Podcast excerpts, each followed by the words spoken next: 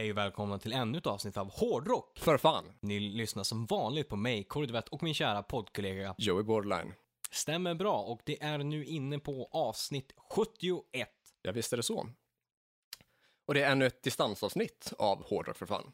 Det är det ju precis. Eh, Vi var ju i fas och eh, spelade in ett gäng avsnitt innan, eh, men nu behövdes det ett avsnitt och vi är på olika ort, så det blir ett distansavsnitt. Men det ser ut att rulla på bra och får lägga lite mer krut på klippandet så kommer det bli ett fantastiskt bra avsnitt helt enkelt. Ja, eller så får vi hålla så sjukt jävla håg, eh, hög lägstanivå under den här inspelningen att det liksom bara flyter på ändå.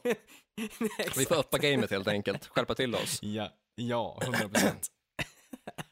Men eh, då i vanlig ordning, eller först och främst såklart ska vi eh, informera om, vi körde ju en låt i introt och det kommer köra en låt i outrot. Och det är samma ju låt. Såklart, det är samma låt, exakt. Och det är såklart Save the Noise, för den är ju släppt nu, både musikvideon och eh, själva låten. Eh, för er som inte har koll på vad Save the Noise är, är det här välgörenhetsprojektet som jag och Jesper Lindgren har drivit bland annat. Jesper Lindgren har ni hört i vår podd förut, i Bakom kulisserna. Yes. Typ avsnitt 45 tror jag, eller 47, antingen eller. Någonstans, där. Ehm, och det har vi jobbat med sedan i december eh, och nu är den första versionen ute då. Ehm, så att den kan ni, förutom att höra den här i podden, ett kort liksom snippet, så kan ni lyssna på YouTube och ni kan lyssna på den på Spotify helt enkelt. Yes, musik där skriven av Eric Fox, även känd som Erik Modin, som också har varit gäst i podden. det är mycket röd tråd där. Så att det stämmer. Två poddgäster som dessutom har liksom anknytning till Save the Noise och Hårdrock för fan.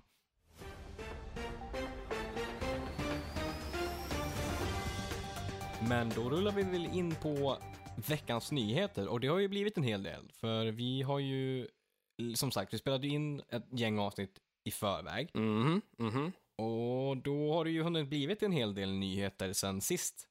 Ja, det har det ju hunnit bli. Jag har räknat till 12 olika rubriker. Och det är en del att stå i. En del att stå i. Vi får hålla tempot helt enkelt. Ja, men vi börjar väl kanske med Save the Noise i och med att det är ändå liksom eh, den punkt som nyss berördes. Ja, men absolut, det tycker jag. Eh, kring Save the Noise där, som sagt, musikvideon är ute, version, äh, vet du, och själva låten är ute. Men vi har ju också sagt att det kommer en version 2 och vi har ju fortsatt släppa artister till version 2. Eh, och de artister som vi inte har nämnt i podden här, tror jag i alla fall, eh, är då de senaste släppen eh, Michael Starr från Steel Panther, sångaren där. Mhm. Eh, och det senaste släppet vi släppte eh, denna vecka var Dee Schneider från Twisted Sister. Och det är ju absolut det största släppet som vi har gjort till det här projektet hittills i alla fall. Ja, oh ja, det, är stort namn så att det skriker om det. Ja, oh ja. Så det är riktigt kul. Det, kom, det blir två versioner det här. Vad, vad kommer vara annorlunda mellan första och andra versionen? Utöver liksom så musikerna som medverkar. Ja, precis. Eh, det som kommer vara är ju dels en annorlunda mix. Eh, så, det, så det kommer ju låta lite annorlunda, eller ganska mycket annorlunda då. Liksom, även om det är samma låt så kommer det vara som en annan typ av mix på det. Sen är det också, alltså, vi har ju släppt en hel del sångare och så, men det kommer inte vara fullt ut lika många musiker som, det var ju typ ett 30-tal på första versionen. Vi snackar så instrumentalister kanske. Ja, Mm. precis. Mm. Så det blir lite färre här och framförallt siktat, liksom, även om det är någon, någon svensk som är, eller några svenskar som är, så är det framförallt att vi riktar oss på Den Eh, internationella marknaden. exakt. Så det är väl främst det liksom fokuset som blir. Och förhoppningen är väl där också att det ska komma en, en vinylsingel då, med liksom en A-sida och en B-sida av dem då. Ja, fint. Men i, i grunden är det liksom samma låt och liksom samma... eh, Exakt. samma form så typ. Jajamän, bara liksom en annorlunda mix och så det blir spännande som fan. Eh, men den, den är planerad att släppas någon gång i sommar. Vi har inget releasedatum där, utan vi håller ju på, eh, alla håller på att spela in och, och sådär. Och vi har någon, någon gitarrist kvar att sätta och sådär innan vi är helt klar. Så vi pushar för version 1 såklart först då. Mm, givetvis, rimligt. Nästa nyhet som vi ska ta, eh, den berör Wayne's World. Eh, Wayne's World är ju en extremt en av mina absoluta favoritfilmer, både ettan och tvåan. Det är kultfilmer. Vi snackar Mhm. Michael Myers i huvudrollen. Och vi snackar alltså inte liksom seriemördaren från Halloween-filmerna då, utan Nej, exakt. faktiskt en skådespelare med samma namn. Jajamän, som är känd från eh, en hel drös av sådana typer av komedier. Jag må- jag måste, jag måste bara fråga, vet du om det namnet är taget från hans del? Alltså, ha- är- det ett artistnamn? För att det är också vanligt för skådespelare. Men Ja. Vin Diesel heter ju inte Vin Diesel. Ut, Nej, nej, Nej. nej, visst. Eh, jag har faktiskt ingen koll. Alltså, eller bara, bara slumpar det så, så väl att han har samma namn som... exakt. Det skulle ju kunna vara så. Men det känns ju som, fan, när är han född då? Inte han äldre än kanske första Halloween-filmen och så? eh, jo, men det måste han ju kanske vara. Det är väl, Ja. Fast, ja, fast det är frågan om han tog Om han namnet efter. namn. Ja, precis. Wayne's Exakt. World är väl typ så här, är det 91? Ja, Ungefär. 91, 91 och 93 tror jag, eller om det är 91 och 92 till och Ja, med. den första halloween-filmen från 78, så Ja. det finns ju gott om utrymme däremellan att ta sig det namnet. Ja, oh ja, oh ja, verkligen. Mm, det, alltså, det hade ju varit ändå roligt om, det, om han var liksom ett så här, eh, skräckfantast och har tagit det liksom från Halloween. Det hade ju ändå varit kul. Mm. Eh, men vet faktiskt inte. Vi låter det vara osagt. lä- Ja, exakt, vi får läsa oss till det helt enkelt. Det borde ju Ja, finnas någon och sån folk sån. hörde nog inte det här först. Nja, det är nja på den. Ja, det känns som att någon måste ha tagit upp den här frågan tidigare någonstans. Det- Exakt, det känns som så. Eh, jo, men kring Wayne's World då. Ja, just det, du hade en nyhet där också. ja. Ja, det precis, det var ju det. inte bara liksom namn. Innan jag började avbryta. Okej, ja. Mm. Det är som vanligt våra de- derails. Eh, men det finns en YouTube-kanal och en YouTube-serie som heter Wayne's World, eller inte Wayne's World, det heter eh, Reunited Apart, där de tar in skådisar och, eh, eller musiker eller så, som inte har, liksom, har träffat varandra på ett bra tag. Typ, ja men från Mm, filmer och så. ja. Och tar till hela casten De har haft typ. den här Luther-casten på det, vet jag. Ja, precis. Eh, och då har de gjort det med Wayne's World ehm, i säsong 2, episod 1 som jag nyss, ganska nyss har kommit ut av. Och såg den. Och det var alltså så jävla fantastiskt att se. För det var ju liksom både de, liksom Wayne, liksom Wayne och Garth. Eh, vi snackar han, eh, vet han, han som spelar Al Bundy. Åh, jag kommer inte på vad, hans, vad skådespelaren heter. Nej, alltså jag borde komma ihåg det som att jag såg det här igår och det stod hans namn, men jag har helt glömt bort det. Ja, jag har Eh, sett men typ alla alla med säsonger av Modern Family där han är en av huvudkaraktärerna, samma. så hans namn borde Ja. liksom dyka upp. Man tycker det, men nej.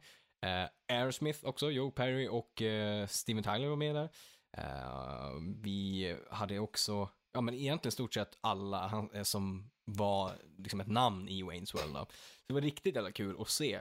Och de gjorde ju också, de brukar göra så här att de eh, ja, men läser upp de här lite kända sketcherna från filmerna och, liksom, och återspelar det. Ja, det var riktigt jävla roligt att se och förhoppningen från mitt är så här, de har ju gjort en Bill, eh, en Ted, eh, Bogus Journey 3. Alltså jag hade varit så glad om det kunde komma en Wayne's World 3. Det, det känns som att the, the time is now. Det känns lite grann som att det finns möjlighet att det blir av också med tanke på både den här grejen men också Ja. den där äh, reklamfilmen. Eh, Ja, exakt. För de gjorde för, eh, vad heter den? Alltså jag vill säga att det var Uber Eats men jag kan ha helt fel.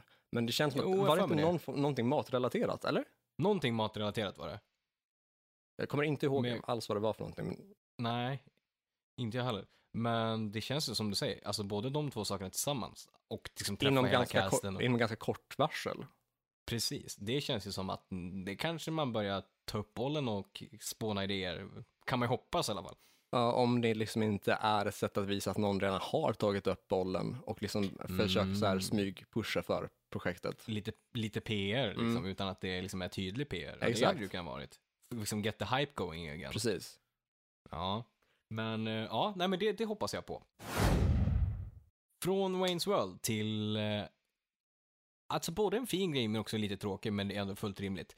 Eh, vi snackar eh, producenten och mixaren Mikael Wagner. Ja, Han har ju eh, jobbat med liksom album av Alice Cooper, Skid Row, Warrant, Metallica, Motley Crue, Dokken och mycket, mycket, mycket mer. Han har gått i pension, vilket är ju fullt rimligt. Han har ändå jobbat inom branschen i över 50 år. Eh, så nu tyckte han att det var tid att, eh, ja men, ta igen lite semester. Han har sålt av studion, sålt alla grejer, förutom några små grej, grejer som ändå är kanske lite dyrare eller har något affektionsvärde. Mm. Men han lägger av, vilket är ju synd, för jag hade ju velat hoppas att Veritas eller någonting hade fått jobba med honom någon gång, och det går inte. nej. Eh, visst, eh, för Mötley, visst gjorde han eh, Too Fast For Love då, debuten? Stämmer bra. Ja, fint. Eh, men alltså välförtjänt att han tar en pension och det kanske är liksom rätt tid nu när det liksom inte händer så svin mycket i musikindustrin. Lite så kan man ju säga, eh, absolut. Och som sagt, jobbat i över 50 år och producerat. Han lägger, lämnar ju efter sig ett, ett extremt stort legacy liksom. Han proddade ju dessutom, jag tror det var Master of Puppets med Metallica. Det kan stämma. Jag, jag är inte helt hundra på det, men det, det är fullt möjligt att det är han som har gjort Mm. det, ja. Ja, men jag är rätt säker på det, för Bob Rock gjorde väl Black Album? Ja, Black Album och framåt, ja, fram till och med, eh, fram till och med Saint Anger. Och Just sen så tror jag, jag vill säga att det var Flemming Rasmussen eller någon annan dansk snubbe som hade på And Justice for All. Eh, All right. Tillsammans med typ Lasse då. Eh, Ja, Vill jag minnas, jag kan ha fel där. Eh, och And Justice for All är ju inte platta som du vill ha på liksom prodd-CVt. det är det, det, det, är det sista han vill ha. det är det absolut. Det är liksom inte kredit överhuvudtaget. Så Nej. jag tänker mig att det borde ju vara då eh, Master of Puppets. ja, jag har för mig att jag läste det ganska nyligen. Eh, och som sagt, han har ju jobbat med extremt mycket, så att kul för honom helt enkelt. Absolut. Jag, jag tänker att det kanske är så att han har haft en liten så här paus i och med eh, pandemin Mm. och kanske känt att fan det här var ganska skönt. Exakt, att fan, det här, det här är min grej nu. Det är semester Mm. som gäller. Varför har jag inte provat det här? Exakt, vad fan. det var nice. Man lär ju ha tillräckligt med cash för att liksom vara set for life. Ja, och det, det ja, ja. unnar honom alla dagar i veckan. Det får man vara. 100%. Framförallt om man Ja. har gjort sig förtjänt av det. Och det, han har Ja, gjort ett jag. superjobb i svin många år. Så Verkligen. hatten av och en liten salut till Michael Wagner, Wagner, Mikael, Vagnen. Micke, Micke Wagner.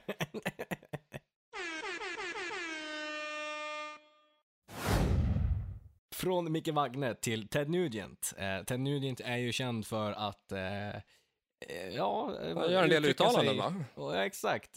en hel del dessutom. Han hade ju uttryckt sig om att eh, covid var en eh, hittepå, det liksom fanns inte. Covid var liksom foliehattar och liksom det, nej men det, det existerar inte. Men han får ju covid själv. Trollolol. Ja. Vad fan. Snacka om eh, liksom ironi och att liksom, ja, det, det straffar dem ibland. Ja, eh, vad ska man säga?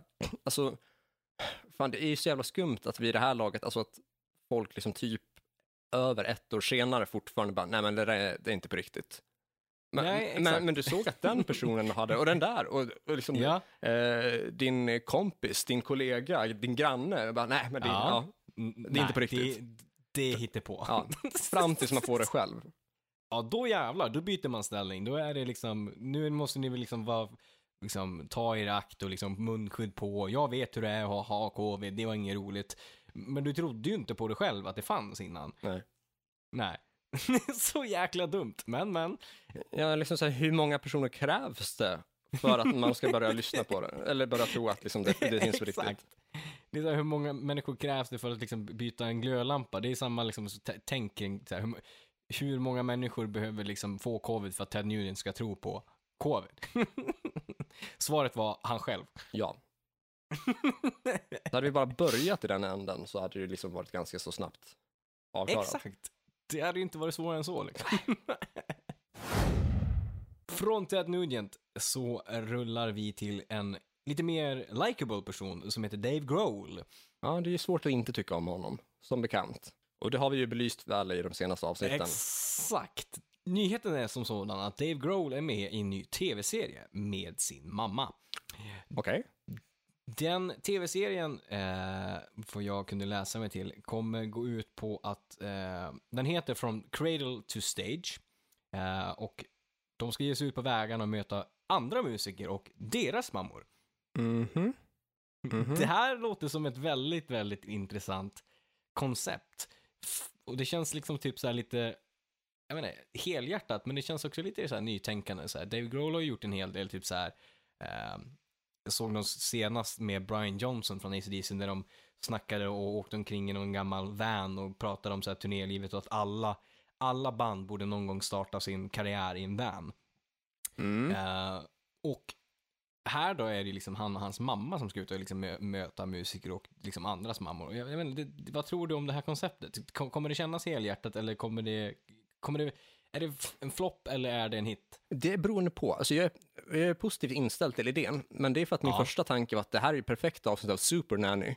Massor med rockstjärnemammor samlar in sina bortskämda, uppkäftiga snorungar. Exakt.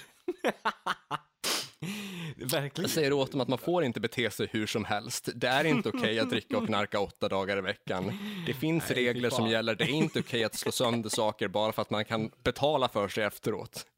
Exakt.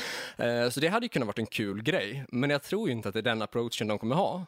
Eh, Nej, Det känns inte som ett prankprogram på det, på det sättet. Eh, nej, Men hade det varit det, då hörde ni ju det här först. det gjorde ni. Fan, vi måste sampla den där. Alltså det är många spaningar som är unika för podden faktiskt. Det är det. Men jag tror ju på att även om de inte går på det, här spåret då, så, utan går Mm. på det som de utger av programmet för att vara, så tror jag att det kan bli riktigt bra. Det kan bli riktigt wholesome, eh, med risk för vissa inslag av drama också, beroende på Ja. liksom så här, vilken relation som ja, art- artisterna har till sina föräldrar då, eller till sina mödrar Ja. då. Och att det är ganska så liksom, det här kräver ju antingen typ väldigt bra liksom så här casting, att liksom så här Ja. någon som arbetar med programmet har förståelse för liksom så här, vilka är rätt personer för konceptet och Ja. inte bara tar liksom antingen de som är tillgängliga eller de som är störst just nu. Eh, Nej, precis. utan att man försöker liksom så här hålla rätt linje sam och samma linje genom hela serien då. Ja, absolut. Det känns som att det är A och O i det här för att få det att funka och inte bli en liksom så här eh, skvallerdokusåpa eller liksom så här eh, pajkastningsprogram så. För det känns inte som att de är ute efter ett Jerry Springer.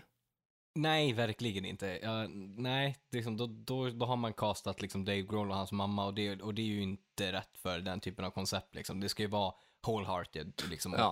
och intressanta liksom, historier eller liksom, en insyn i, ja, i relationer. Typ så här. Ja, och jag har svårt att tänka mig att, att Dave Grohl skulle ha något annat än liksom en bra relation till sin mor. Nej, men exakt. Det, alltså, så känns det liksom. Och, och det kan väl absolut så här bli intressant att se att den kanske inte alltid dragit jämnt eller och så, liksom, men det känns ju absolut som att idag, liksom, och väldigt länge tillbaka, så, jag menar, om alla tycker om Dave Grohl så borde ju hans mamma också tycka om Dave Grohl, känns det som. Exakt, och om hon inte gör det, då är det henne det är fel på, inte honom. exakt, precis så. Det hade i och för sig varit väldigt ledsamt att se om det var som så att hon inte tyckte om Men det honom hade eller inte hade, hade uppskattning eller förståelse för honom och hans verk och hans persona. Ja, det hade, alltså det hade varit hjärtskärande liksom. Alltså, det hade ju liksom, det hade inte alls gått i fas med vad man ser Dave Grohl för liksom och hans likability och så. Och så Mm. kommer hans, tänk dig att hans mamma eller någon skulle, som du säger, inte skulle tycka om honom, eller att de skulle ha en skitdålig relation. Mm. Det skulle liksom, det, nej, jag, det skulle jag inte köpa liksom. Det är nej. Men det kan ju vara så att, liksom, att han är så pass wholesome som person för att han själv aldrig hade någon wholesome uppväxt och att han liksom bara egentligen bara vill bli omtyckt. Och därför är så trevlig mot folk. Och är det så, då hörde ni det här först. Då är det så så hörde ni det här absolut först. Det var liksom, ja, det, vi slänger ut den där, det kan Mm. vara så. Kan vara så. Kanske inte ens hans riktiga mamma som är med, det är Nej. någon skådespelare av något slag. Vet vi några andra namn som är färdiga? Eller är det Dave Grohl som vi har att, till att börja med?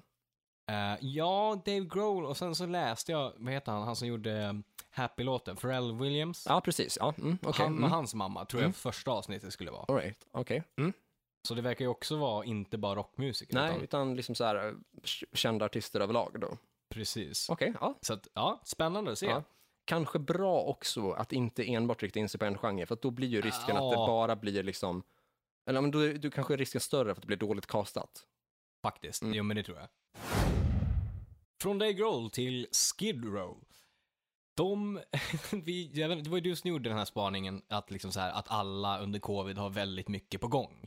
Ja, har grejer på gång. Ja, alla har haft grejer på gång. Eh, Exakt. Och Skid Row, eh, ja men de, de är också lite grann där. De har ju sagt väldigt länge att de har hållit på och spelat in en ny platta och de, de skrev tillsammans med Corey Taylor och Alyssa Whitegus, tror jag, Ja. eh, från Arch Enemy eh, och Slipknot med Corey Taylor. Men nu har de skrivit på för bolaget Air Music, eh, samma bolag som Heatley har legat på, eller ligger på. Okej. Eh, och de säger att de nu släpper ett nytt album 2022. All right. Så det kan ju bli spännande att se om de faktiskt håller det. Mm. Eh, och om det faktiskt, om de tänker släppa ett album 2022, kommer det då någon singel i år? Ja, det, det låter väl inte omöjligt som att det skulle kunna göra det, va? Det känns ju som att det Nej. går hand i hand det där. Eh, jag tror att de liksom så här, där kommer låta liksom typ eh, pandemikortet får spela ut sin, Ja. sin roll lite grann för att se hur omständigheterna förändras och så. Eh, Ja. Men det känns väl som ett ganska så um, som ett ganska logiskt steg släppa en singel i år om det är som så att man förväntar sig platta nästa år. Ja, ja men exakt. Ja, jag hoppas på det i alla fall. Alltså det, det känns som att det var ju, det var väl ganska länge sedan de släppte någonting, om man bortser från den här Eight and Life-låten med Tony Harnell som halvt släpptes typ. Ja, ty- typ halvt, väldigt halvt. Ja, exakt. Så det känns ju, när kom förra studioplattan? Det måste ju vara runt 2012, 13. Eh, Jag ser att man släppte två EPs Ja, så var 2013, det, ja. 2014. Eh, Rise of the Domination Army Part 1 och 2. Eh, eller Chapter 1 och Chapter 2 tror jag. Mm, Ja. Och, och det, det är nog 13 och 14 där. Men det var väl som sagt två stycken EP, så någon fullängdare har man inte gjort sedan 2006, Revolutions per minute va? Ja, det lät väldigt bekant. Det, det tror jag nog stämmer faktiskt. Jag tror att man bara gjort två fullängdare utan Bach och det jag har för mig är Thickest to Skin, eller om plattan heter Thick Skin kanske, och Revolutions per minute. Just det. Och det är 2003 och 2006. Ja, det stämmer nog. Så då är det ett bra tag sedan. Ja, det är svinlänge sedan man gjorde ett helt album. Verkligen. Så det, det ska bli ändå spännande att se. Eh, även om såklart det inte är med Batch, eller Bach, eh, så känns det ändå kul att det kommer någonting ur Skid Row Camper. För de, de har ju ändå släppt en, en del som är liksom bra utan Sebastian. Eller faktiskt en hel del. Ja, absolut. Det tycker jag också. De har ett gäng riktigt starka låtar utan. Både på plattorna och på EPsarna. Från Skid Row till eh, Black Sabbath. Ett snabbt inflikande där som jag såg bara för ett, mm, ja, någon timme sedan. Vi har en 50-åring från Black Sabbath-campet. Vi snackar Master of Reality fyller 50 år. Eh, mm. Det är ändå rätt sjukt att tänka på att typ så här, alltså Master of Reality är väl typ, vad är det, tredje skivan? Ja. Eh, Sabbath hann ju med två första året. Eh, det, Precis. eh, självbetitlade och Paranoid. Släpptes bägge två 70. Det, deras tredje skiva liksom är 50 år. Det, alltså 50 år är jävligt länge. Och det känns sjukt ändå att tänka tillbaka att, liksom att typ så här, deras, början på deras eh, liksom, diskografi är så jävla gammal ändå. Och, att, och ändå är, är Ozzy kvar. liksom. Ja. liksom, still going strong. Ja, kanske inte strong, men still going alive somehow. ja, still going. Nej, exakt. Men så det, grattis till den 50 år. Det är ändå som sagt jävligt sjukt. Från Black Sabbath till Whitesnake. Vi har ju sågat Whitesnake lite grann tidigare. Vi snackade ju om att de släppte något jävla blues-samlingsalbum och så här, ja, det kändes inte så jävla... Bluesigt eller inspirerat eller Eh, liksom. nej, nej. det var inte varken eller liksom. Och det kändes inte heller som någon typ av best-off, utan det var något, ja, det var lite oklart där om jag ska säga så. Minst sagt Men- oklart. Då fortsätter de med att leverera saker som vi egentligen inte har bett om. Kommer det typ en så här best of inom en helt annan genre? Nej, Nej. det kommer någonting ännu värre faktiskt. Det kommer julmusik. Julmusik? Julmusik med Whitesnake. Nej, va? Why? Ingen har bett om det här. Så David Coverdale med- meddelar att Whitesnake håller på att jobba på nytt material. Alla bara, woho! Och denna gång handlar det om att släppa ett antal jullåtar. Nej! Nej!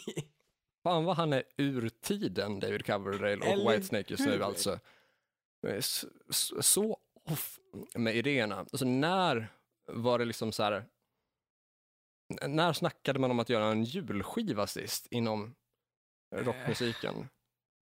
Alltså det, sist det kom något sånt var ju med Twisted Sister, så här typ, jag vet inte, 04, 06 eller något sånt där. Ja, Och Exakt. då var det okej för att det var ingen som tog Twisted Sister på allvar. Nej, absolut inte. Utan det liksom var lite liksom, ja men, eh, komiskt eh, projekt. På det sättet. Ja. Att det fanns, ja men fanns visst glimten i, äh, glimten i ögat och humor. Och, Ja. och då, då, är det- då är det en bra idé liksom så. Absolut. Men Whitesnake har ju inte glimten i ögat, humor, Nej. Nej, verkligen inte. inte det teatraliska på det sättet som eh, Twisted Sister har haft på ett tydligare sätt. Eh, inte det här showmannamässiga, utan eh, Whitesnake hade ju sin sexappeal. Exakt. Och jag, jag är så svårt att se liksom så här, och hans anledning till det också. Folk hade typ frågat så här, kommer det ett nytt album snart? Då han skrev, nope, not an album, sorry. I'm working on a couple of, ja, alltså jullåtar. Uh, och så typ såhär, not quite sure how to record my guys remotely, but definitely worth trying. S- Men hallå? Alla kan väl spela in från olika håll? Whitesnake går ut 2021 och bara, vi vet inte hur vi ska spela in en ny platta från olika håll. Men hallå? det, är väl bara, det är väl bara skriva som vanligt, skicka grejer emellan och alla har egna studios. Vad snackar du om? Ja, exakt. Alltså, och, ja, jag fattar inte det. Hur, hur, hur ska det? Hur ska de inte kunna lyckas med det? De är Whitesnake. Nej, exakt. Jag fattar inte. Men det går att spela in ett par jullåtar. Alltså, någon i bandet måste ju ha den här kunskapen. Om inte alla har det så åtminstone någon. Om inte Exakt. någon i bandet har det så måste de väl känna någon inom Ja, musikindustrin som kan visa att så här gör ni. Exakt. Vad fan. Nej, så, så jävla orimligt. Eh, Och inte alls taggad på julmusik från Whitesnake. Men så är det tydligen. Mm. Okej, ja, om de nu lyckas komma på hur man gör för att spela in på distans. Exakt. Fy fan vad gammalt alltså. Ja, ja. Ja, det var mina nyheter. Alltså ännu ett tecken på att inte hänga med i tiden. Liksom. Bara, nej, vi vet inte hur man gör. Nej. Vi tänker inte lära oss. Nej. Så, ja, vi kan inte jag vet inte hur vi skriver ny musik, men julmusik, ja, det ja, går. Mm, möjligtvis. Okej, ja, vi får se vad som händer där då. Till en tråkig nyhet som äh, gör mig lite ledsen är att Okej. eh, Jason Newsted, då, den eh, tidigare Metallica-basisten då från eh, nu ska vi se, 86 till och med 2001 då, Mm. har gått ut med att han inte längre har den fysiska förmågan att kunna spela Metallicas låtar. Oj. Ja, att han inte är i, i fysisk form eller kroppsligt skick för att kunna framföra Metallica-låtar. Det är ju extremt tråkigt. Ja. Alltså som sagt, vi båda tycker att Jason var en extremt bra match för, för Metallica, både basmässigt men också liksom eh, ta plats på scen och, och liksom growlköra och sådär. Och jag menar, det hade ju, även om man inte kunnat fått sett honom med Metallica så hade det ju varit kul och gott att se Jason Newsted någon gång och kul om han hade, kunnat spela någon Metallica-låt. Så det är ju astråkigt för hans skull och för, för fansens skull liksom. Ja, det är det ju. Ehm, verkligen. Och jag hade ju kanske någon gång hoppats på att eventuellt kanske få se honom med Metallica också i, Ja. på något sätt. Eh, så det här är ju svintråkigt på alla sätt och vis. Och han är ju verkligen en, ja, som, i, i, i mina ögon så är han en väldigt liksom, wholesome artist. Han är en Ja.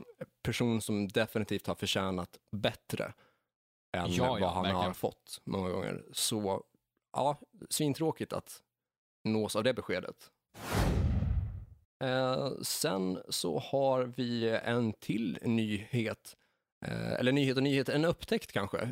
Jag vet inte Mhm. hur pass färskt det här är, men det är första gången som jag har fått tagit del av den här informationen då.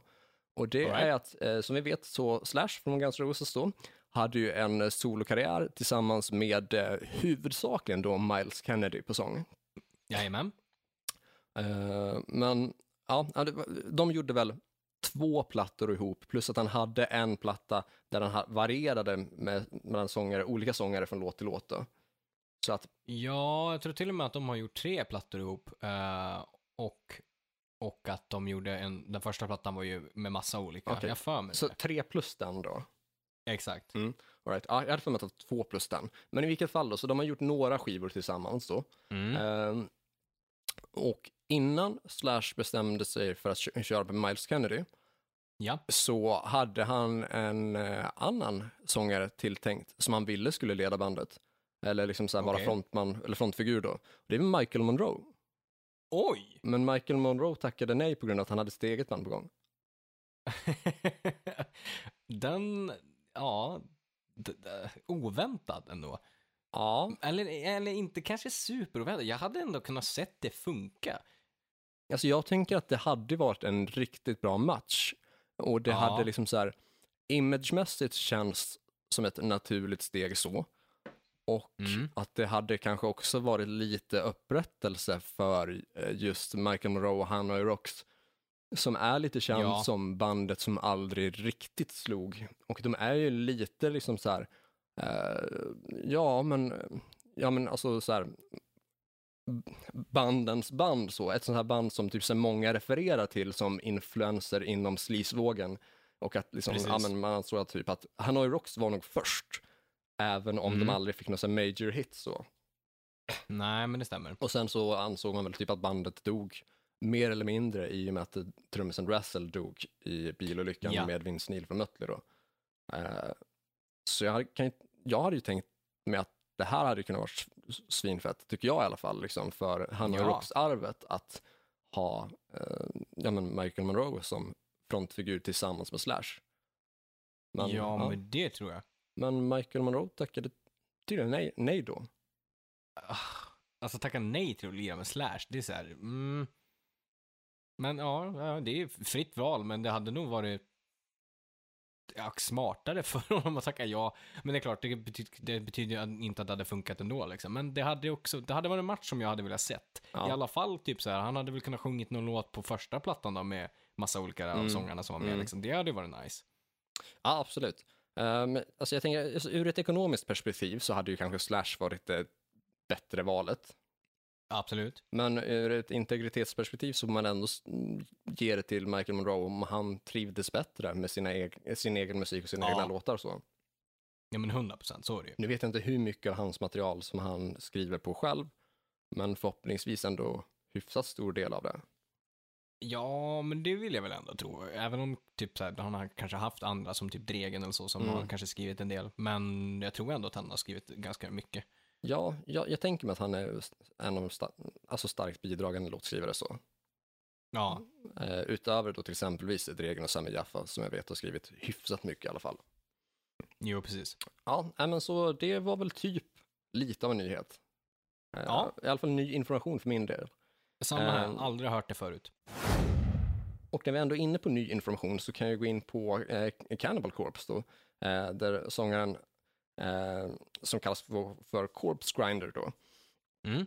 Eh, när eh, gruppen är på eh, turné då så har han en, eh, en hobby då som är att liksom stanna vid sådana här typ eh, claw machines, du vet sådana här eh, spelautomater eller spelmaskiner där du har en sån där gripklo Ja. som du kan liksom så här Ah. plocka upp och liksom så här Ja. fånga upp eh, leksaker eller gosedjur eller prylar eller vad det nu är för någonting. Ja, men precis. Det är en av hans liksom, så här, så major hobbies och, att göra då liksom on the road. Eh, Okej. och, och liksom så här, samla på sig så mycket grejer som man kan då. Eh, Mm. Och sen så donerar han alla de här gosedjuren då. Och då, ja, ja men, eh, ger den till liksom så här eh, välgörenhets eh, toy drives då som samlar in så leksaker och liksom så för, Ah. för barn eh, som har det lite sämre ställt. Och det är ju jävligt Det är ju- wholesome. Det är väldigt hållsamt, jättefint ju. Det är ju inte eh, liksom direkt vad man förväntar sig av en grupp som heter Cannibal Corpse liksom. Nej, eh, inte alls liksom. Men jävligt hållsam. Också fint att han har en, en sån gullig hobby och dessutom att hobbyn Mm. går ut på liksom att, ja men, spela på dem där och sen ge bort dem liksom så här, de, de leksakerna och så. Det, det, det går som inte hand i hand med hans aura eller musik eller så, men ändå jävligt, alltså väldigt hållsam. Det, det finns någon fin människa i även de mest extrema musikerna liksom ibland. Ja, eh, och liksom så, så jävla kontraster mot, alltså dels musiken såklart, men såklart, det måste ju inte vara så att musiken liksom eh, återspelar exakt vem man är liksom så här av scen så, eller ens i närheten av det. Det kan ju vara en 110-procentig act liksom så på scen för vissa. Eh, men jag precis. tänker att var det inte Cannibal Corpse, typ gitarristen, som arresterades med typ massa vapen och grejer i hemmet och liksom typ Eh, Jo, det var det väl. och, och, och då vill jag minnas att det liksom så här var frågan om alltså illegala vapen, alltså inte ens sådana, alltså trots att jag vill minnas att de är USA-baserade, att du har ganska så Mm. lätt att liksom kunna förse dig med, en, med ett boom boom room om du så vill det. Så var det ändå liksom typ, ja men typ gra- granater och typ eh, Okej. omärkta vapen och skit som man inte hade licenser för och sånt ja, där. precis. Kanske möjligtvis också typ en plan på att mörda någon, jag vet inte. Eh, sjukt. jag, jag, jag låter den bollen vara, eh, i- kanske inte spekulativ, men att jag vill minnas att jag har hört det någonstans. Ja. Och då kanske vi inte begår förtal, eller jag kanske inte begår förtal.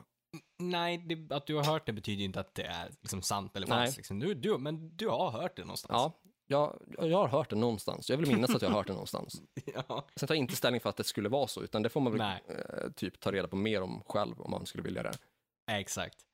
Det är ju infotainment ändå, så liksom, eh, nu får vi lägga lite fokus på, på underhållningen här. Att det, det finns ett underhållningsvärde i att å ena sidan ha sångaren som ger gosedjur till barn och å andra sidan ha Ja. gitarristen som eh, eh, planerar mord.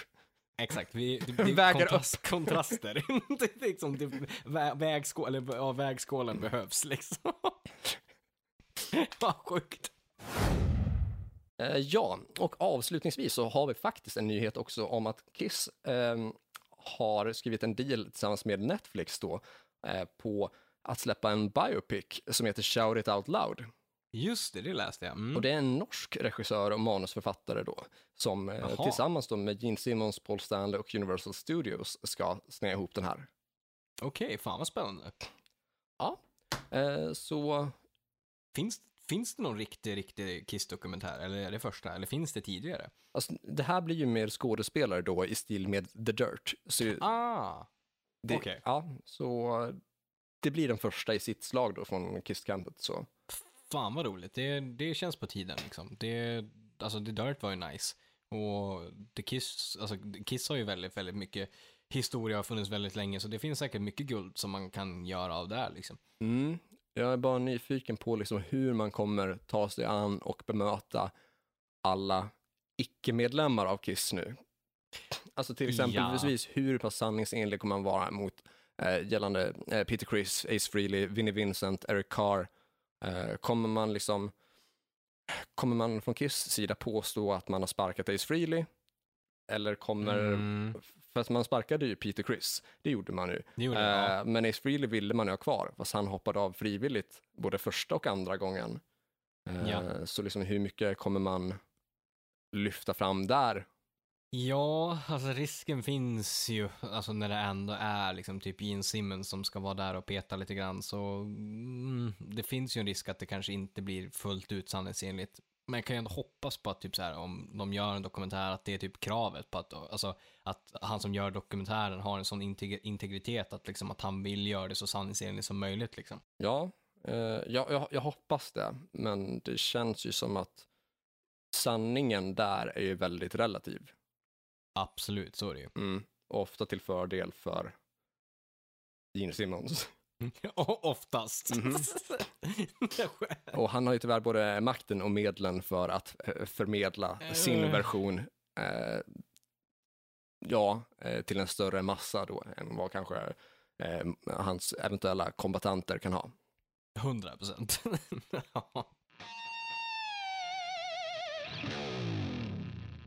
Men du, med nästan 40 minuter lång nyhetssession nu, ska vi eh, säga att vi har ett tema också för avsnittet kanske? Det ska vi göra. Trycka vi in lite snack om det. nyheter. Nej. Jajamän. Eh, veckans tema då är ju så mycket som låtstölder. Stämmer. Mm, och vi sitter i eh, ja, skrivande stund, eh, talande stund och är inte helt på det klara med om vi kommer kalla avsnittet för låtstölder enbart då, Nej. eller låtstölder och plagiat. Precis. Eh, men det är alltså samma sak vi snackar om i, Mm. i vilket fall. Eh, tillfällen i olika kända artisters eh, karriär där de antingen medvetet eller omedvetet har lånat eller snott lite för mycket från en annan eh, kreatörs verk då. Och vi har ju en hel del eh, hyfsat kända exempel där. Ja. Eh, eller, jag, jag, nu när jag säger det så här på en gång så kanske jag ångrar mig lite. Eh, så här, alltså, det, jag skulle mer kanske säga att, så här, att det finns jättemånga exempel på där man pratar om att det här är egentligen en rip-off på det där. Eh, ja.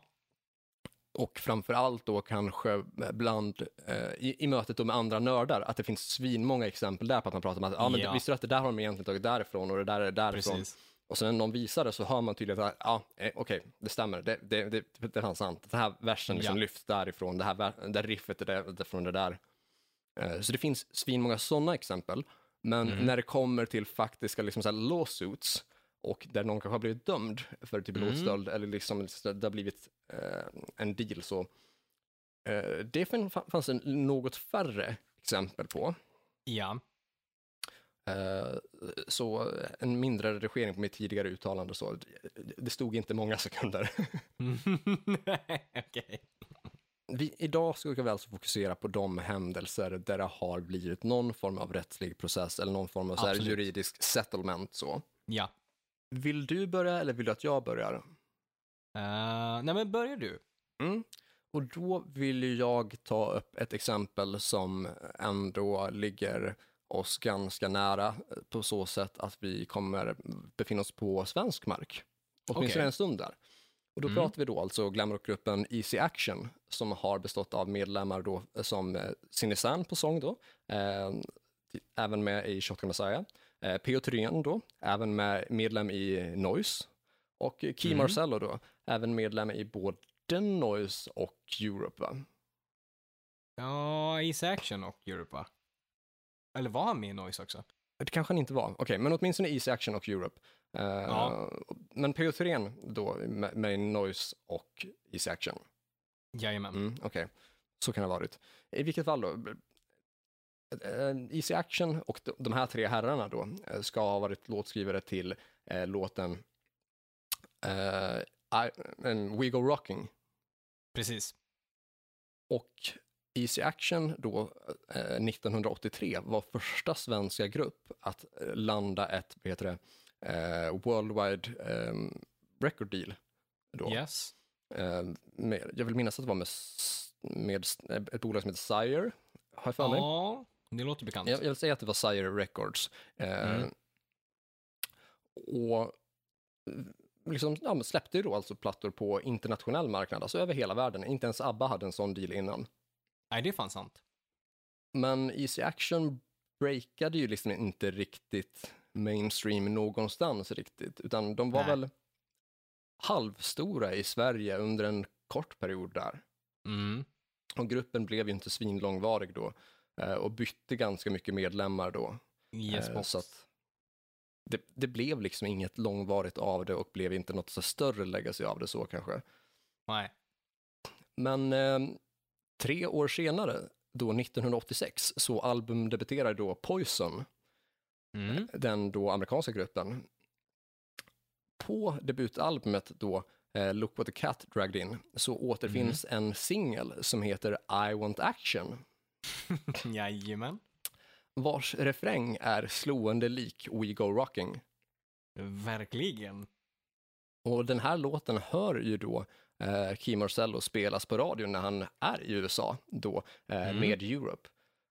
Eh, och han åker väl över typ Golden Gate-bron eller något sånt där när låten spelas Ja. på, på radio då och kommer fram till att det här är ju, det här är ju vår låt. Det här är ju låten som jag spelar in med Easy Action. Precis.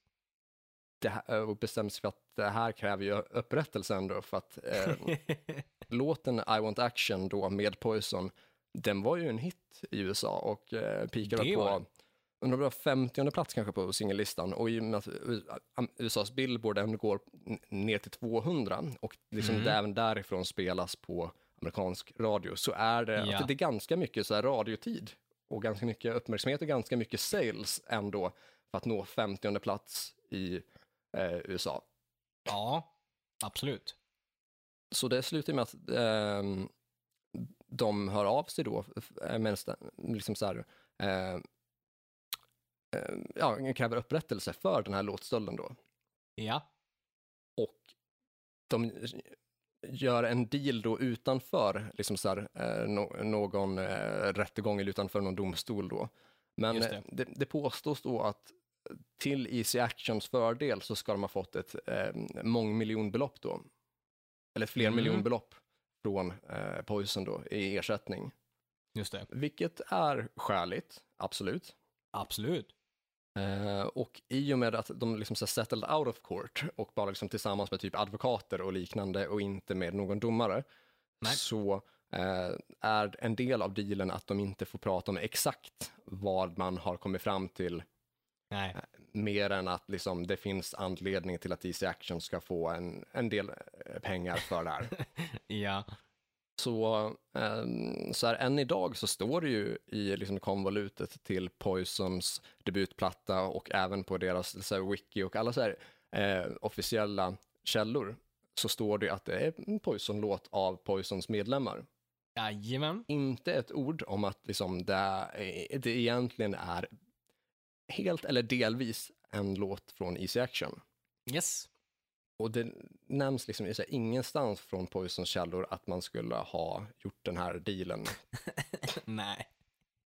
Nej, de anser att det, det är alltså, som de säger det så är det ju deras låt. De har skrivit den. Men det är inte riktigt sant. Nej, det är inte, det är inte alls sant. Nej, det, det är det verkligen inte. Men ja, jag menar de tog ju ändå dealen liksom med, liksom, med Key. Men jag vet att jag, jag, jag, jag såg en föreläsning med Key och han, jag tror han ångrade sig eller så här efter, alltså de tog det liksom beloppet och så. Men att det hade varit bättre om de hade liksom fått royalties för den låten istället och de hade tjänat mer på det. Vilket liksom så här var väl lite surt i efterhand. Men å andra sidan, de tog ju den dealen och de fick ju, det liksom, fick ju som sagt mångmiljonbelopp liksom. Ja. Eh, Så även om det är två, tre låtskrivare som får dela på det så är det ändå ganska schysst ersättning per, per person då. Ja, ja, men det tycker jag ju.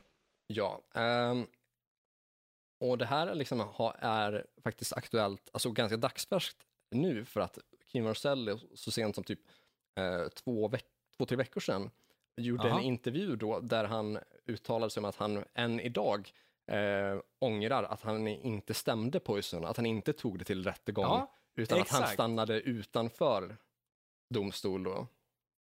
Ja, det, gjort är gjort. jag menar, ja, alltså jag vet inte. Det är klart man kan få ångra sig, men jag menar, man tog ju ändå det. Ja, man gjorde ju det. Det var, det var ju liksom deras beslut.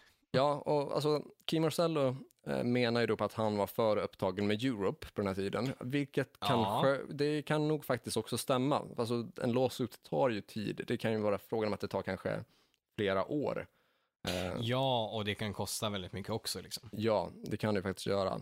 Eh, och Kim Marcello kom ju in i Europe under Final Countdown-turnén, Mm, precis. där, då det hände väldigt mycket i Europe-campet.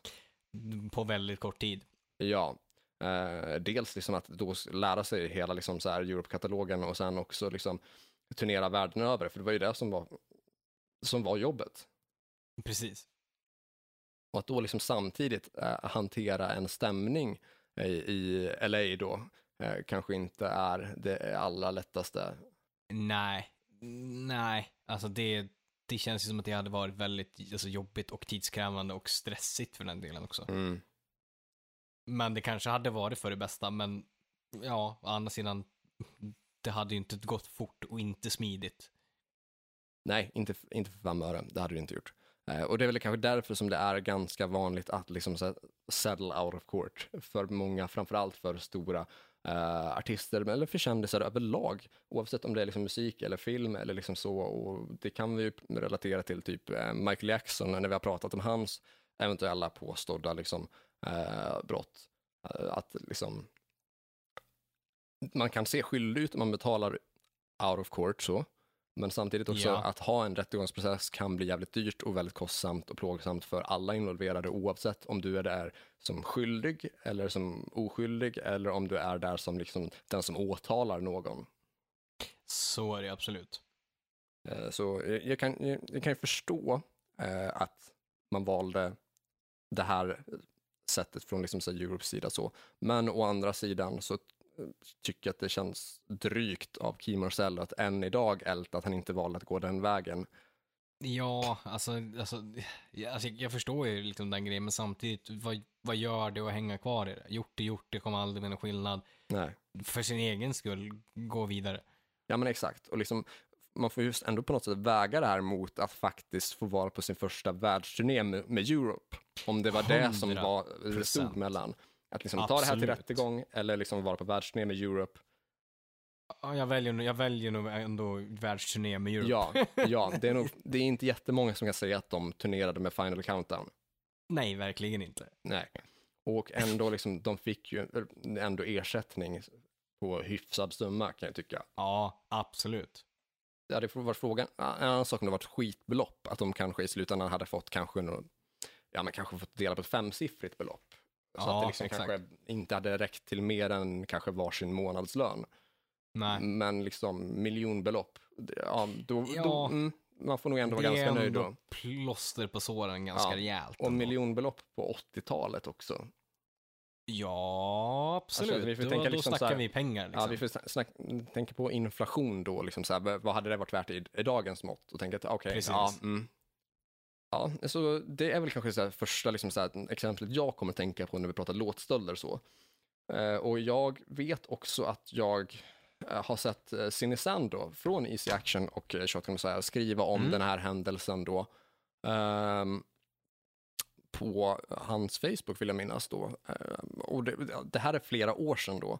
Men att han fick frågan då, eller en kommentar om typ någonting om artister som eh, han spelat med, tror jag. Undrar om det kan ha varit en sån här status som alla gjorde typ förut med typ så här, eh, här är en lista på tio band. Eh, jag har sett nio av dem, en en lögn, gissa vilken. Ah, Fast ja, att han kastar ja. om den där till att här är tio artister jag har delat scen med, nio av dem sanna, en en lögn typ. Just så att han hade en twist på den då.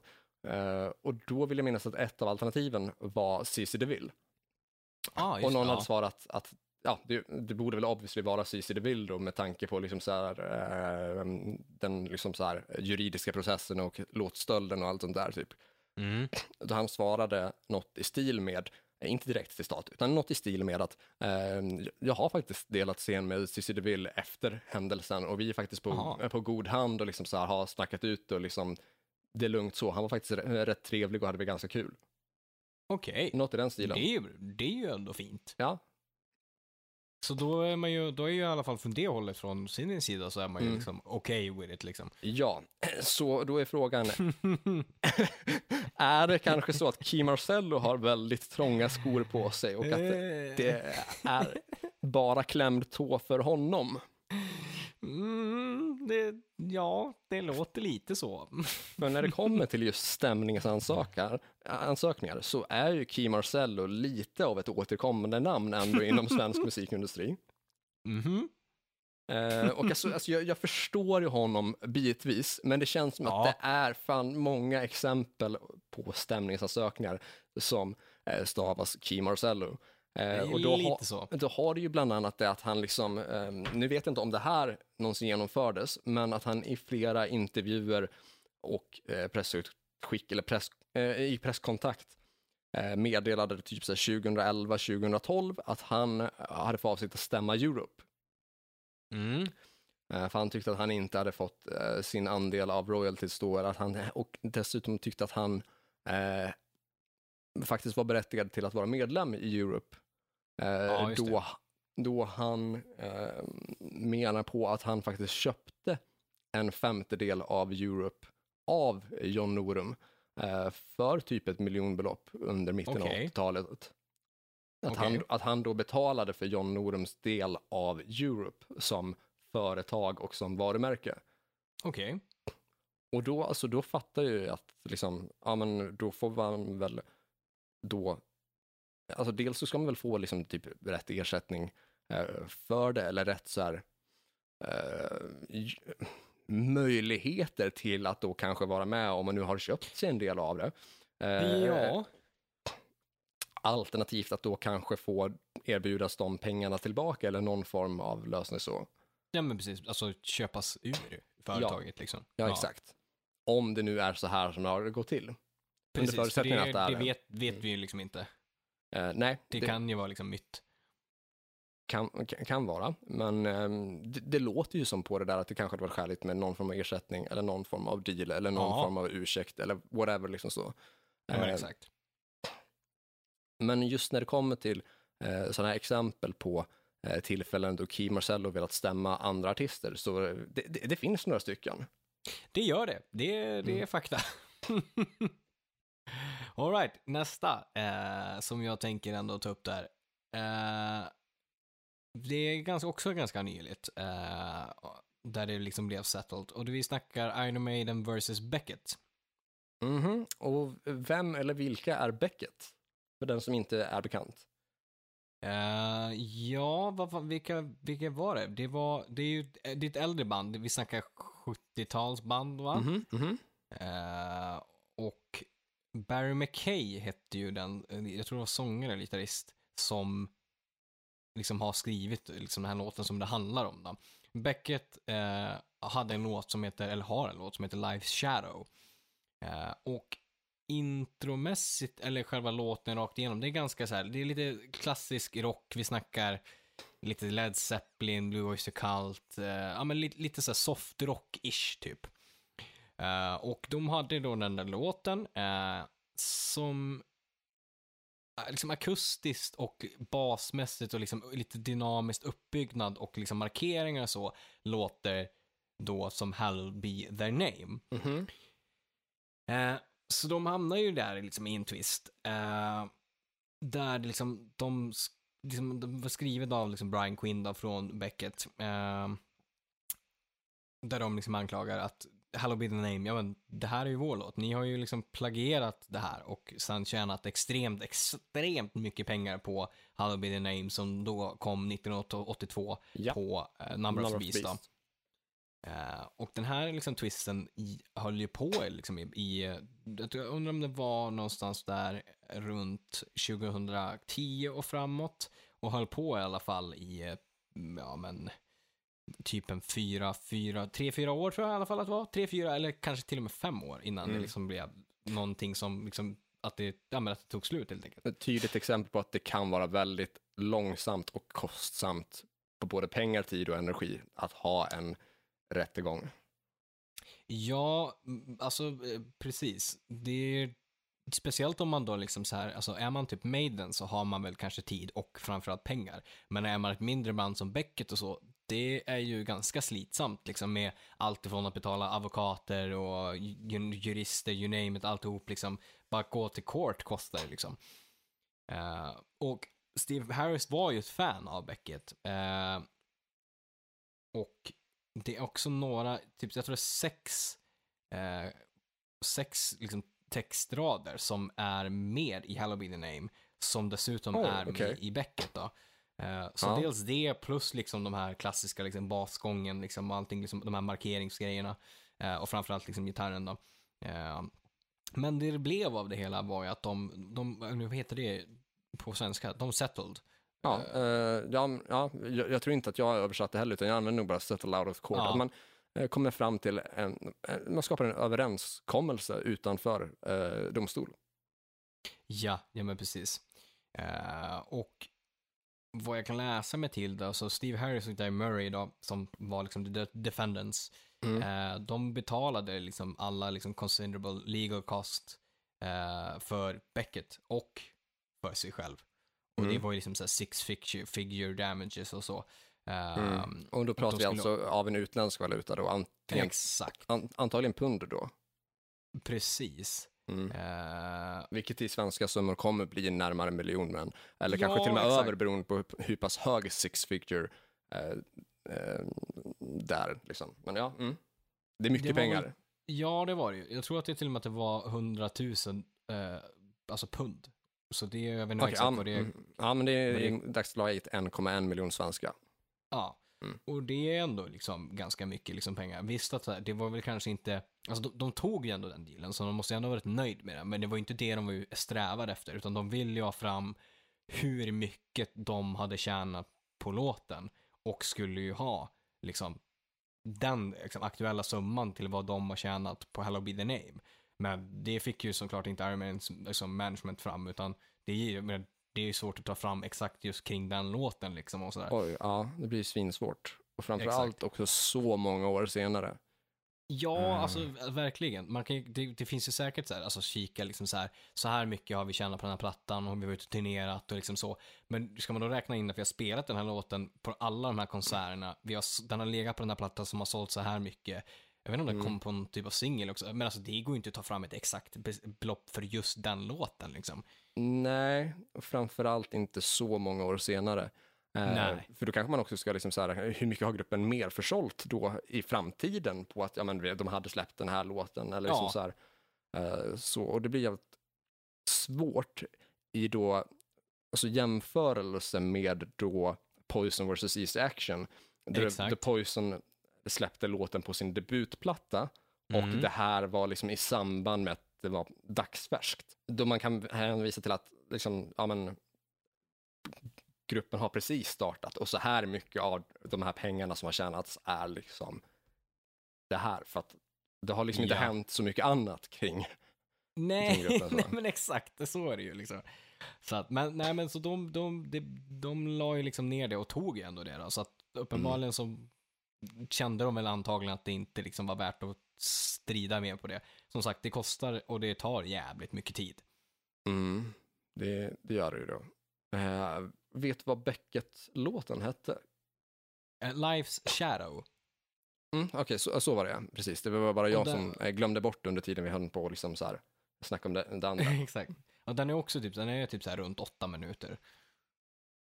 Men den Alright, är ju, ja. den, det är ungefär, så- alltså, så här, jag har lyssnat på dem och jämfört. Eh, Mm. Den har liksom, tänk dig introt av uh, Hello Be The Name. Mm. Och det Lite är- klockor typ. Ish. Ja, exakt. Och lite, liksom, lite slow, liksom, Mm. nedtonad sång. Och så den Mm. basmarkeringarna liksom. Och, Mm. Lite det lätt det. doomig typ. Ja, exakt. Det Okej. är den hela låten. Det är liksom, det de la till på Hello Be The Name var ju liksom de ösiga partierna och liksom allting Mm. sånt. och det är ändå det som inte, lyfter liksom. låten ändå och Ja, gör exakt. Hallowed Be Thy Name tycker jag.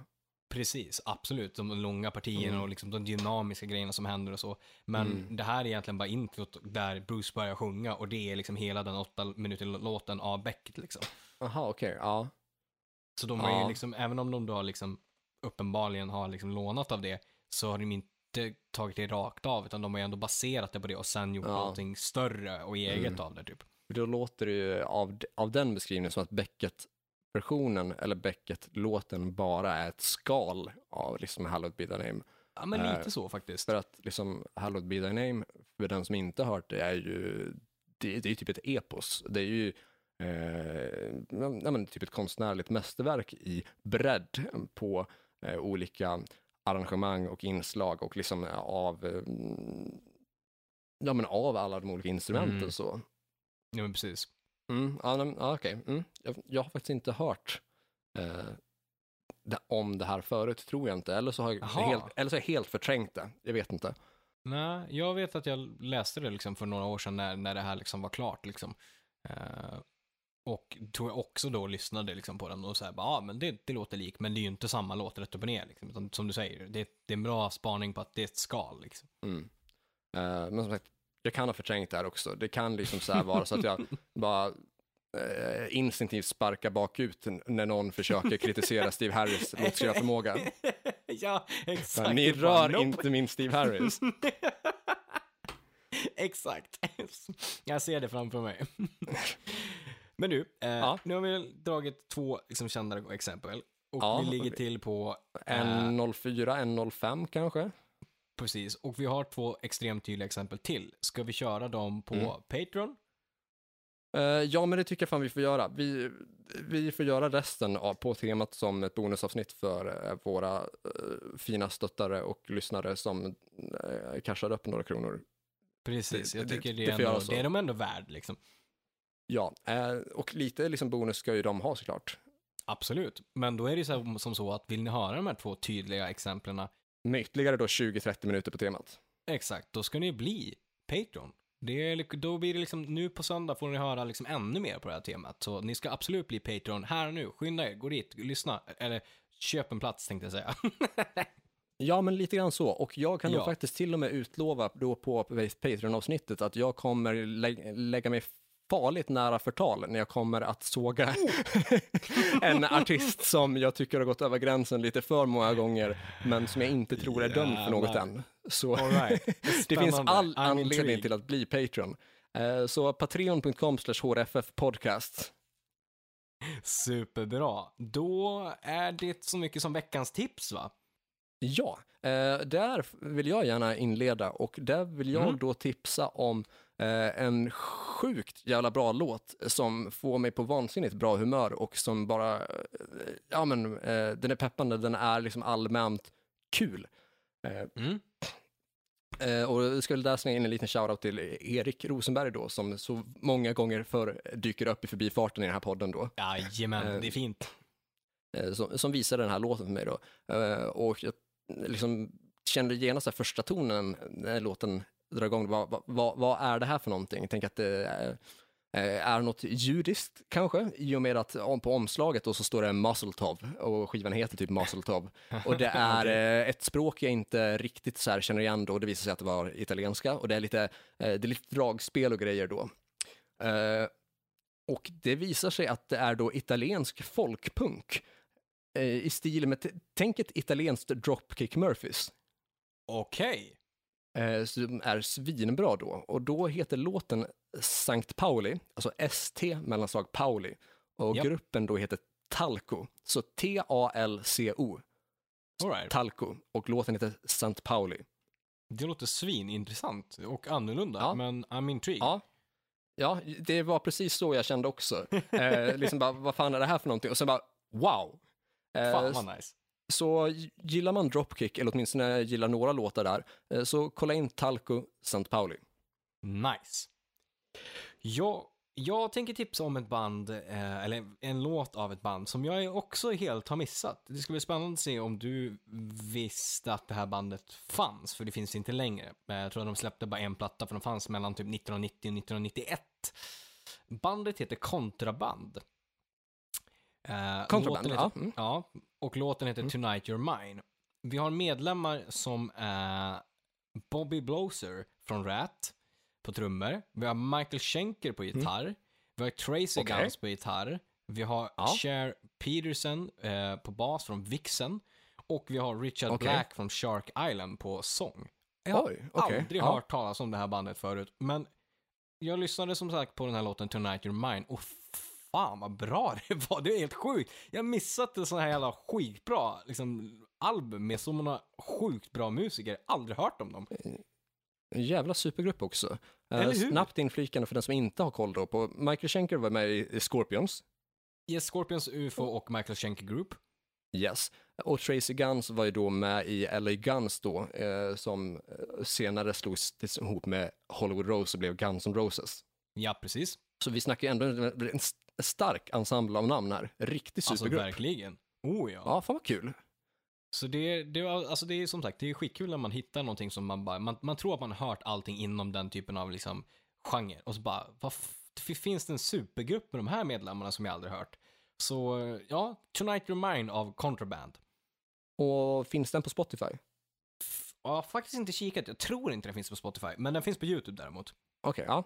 Ja, fan kul. Och Talco finns på Spotify i alla fall, det vet Ja, jag. men super. Eh, och, och gruppen, du sa att de hette Con- Contraband. Jajamän.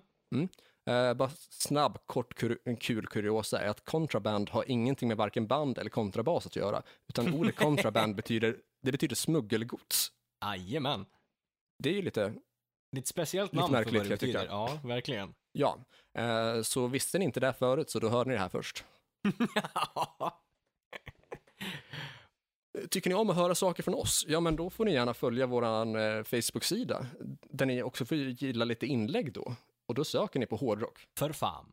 Ni får också följa vår YouTube-kanal, där ni söker på hårdrock. För fan.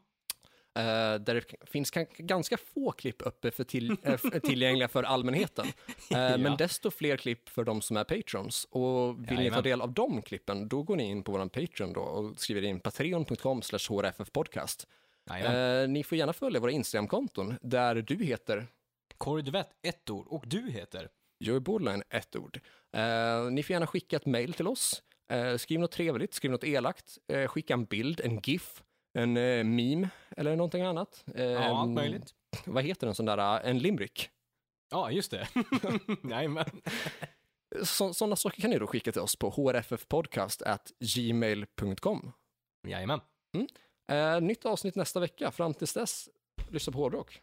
För fan!